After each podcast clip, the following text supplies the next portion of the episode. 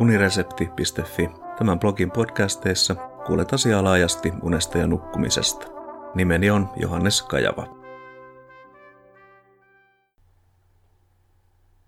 Unettomuus toiminnallisena häiriönä osa 1.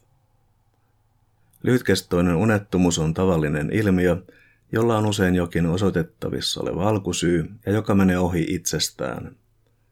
Mikäli syyn poistumisesta ei seuraa unettomuuden poistuminen, pitkäkestoisen unettomuuden kehittyminen on mahdollista. Yleisin pitkittyneen unettomuuden laji on toiminnallinen unettomuus. Tässä ensimmäisessä osassa esittelen toiminnallisten häiriöiden taustaa yleisellä tasolla ja toisessa osassa unettomuuden suhdetta toiminnallisiin häiriöihin. Toiminnallisten oireiden ja häiriöiden synnyn ja jatkumisen taustalla on oireista kärsivän henkilön keskushermosto. Tarkemmin kyse on aivoissa syntyvistä tiedostamattomista tulkinnoista, joita tapahtuu katkeamatta ja jotka ohjaavat kehon reaktioita ja tuntuvat oireina, sekä lukuisista erilaisista alttiustekijöistä ja oireilua laukaisevista ja ylläpitävistä tekijöistä.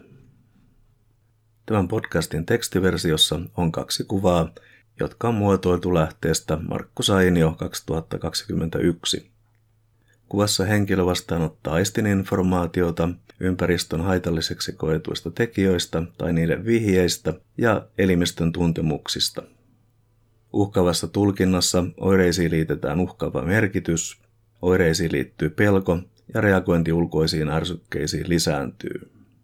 Oireita aletaan tarkkailla ja tilanteita, joista niiden uskotaan johtuvan, aletaan vältellä.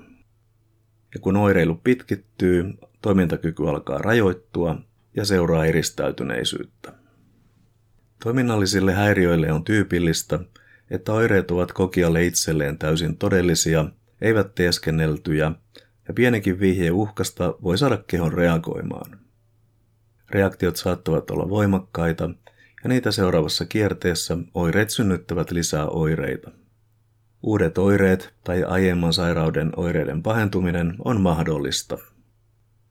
Oireistoa pitää yllä aivojen pakene- tai taistele-reaktio tai jopa suoranainen lamaantuminen. Valitettavasti yhä toisinaan kuulee huolimattoman ja helposti loukkaavaksi tulkitun ilmaisun vikaa päässä tai vikaa on korvien välissä.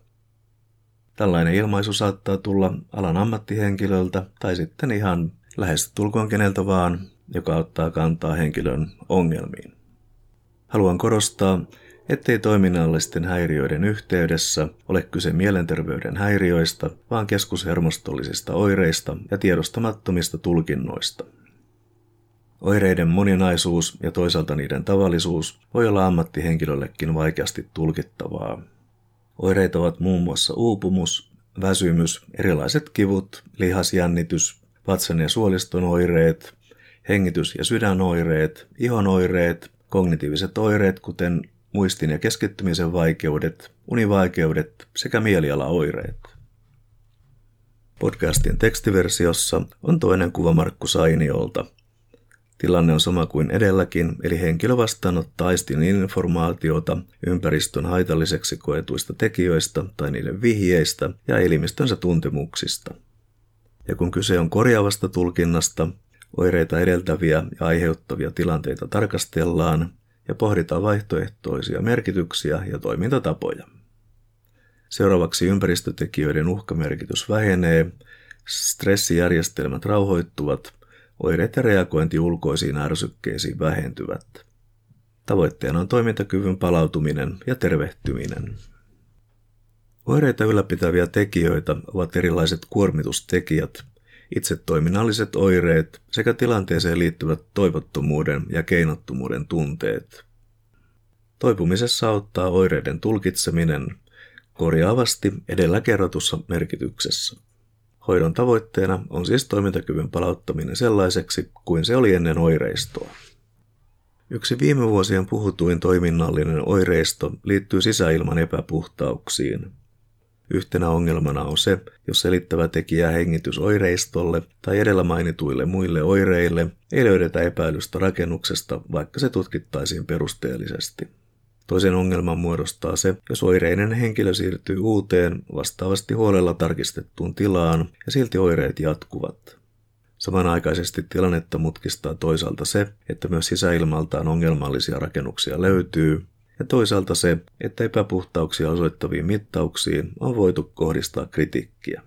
Näistä varauksista huolimatta oireet ovat kokijalleen todellisia.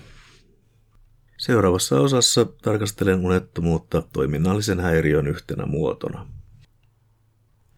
Tämän podcastin lähteenä on käytetty Työterveyslaitoksen sivustoa toiminnallisista häiriöistä sekä Risto Vatajan ja Markku Sainion luentoja HUSin psykoterapiaseminaarissa lokakuussa 2021. Lisätietoa toiminnallisista häiriöistä löytyy niin ikään TTLn sivustolta, eli siis Työterveyslaitoksen. Kiitos kuuntelemisesta ja mikäli pidit jutusta, linkkaa se unesta ja nukkumisesta kiinnostuneille.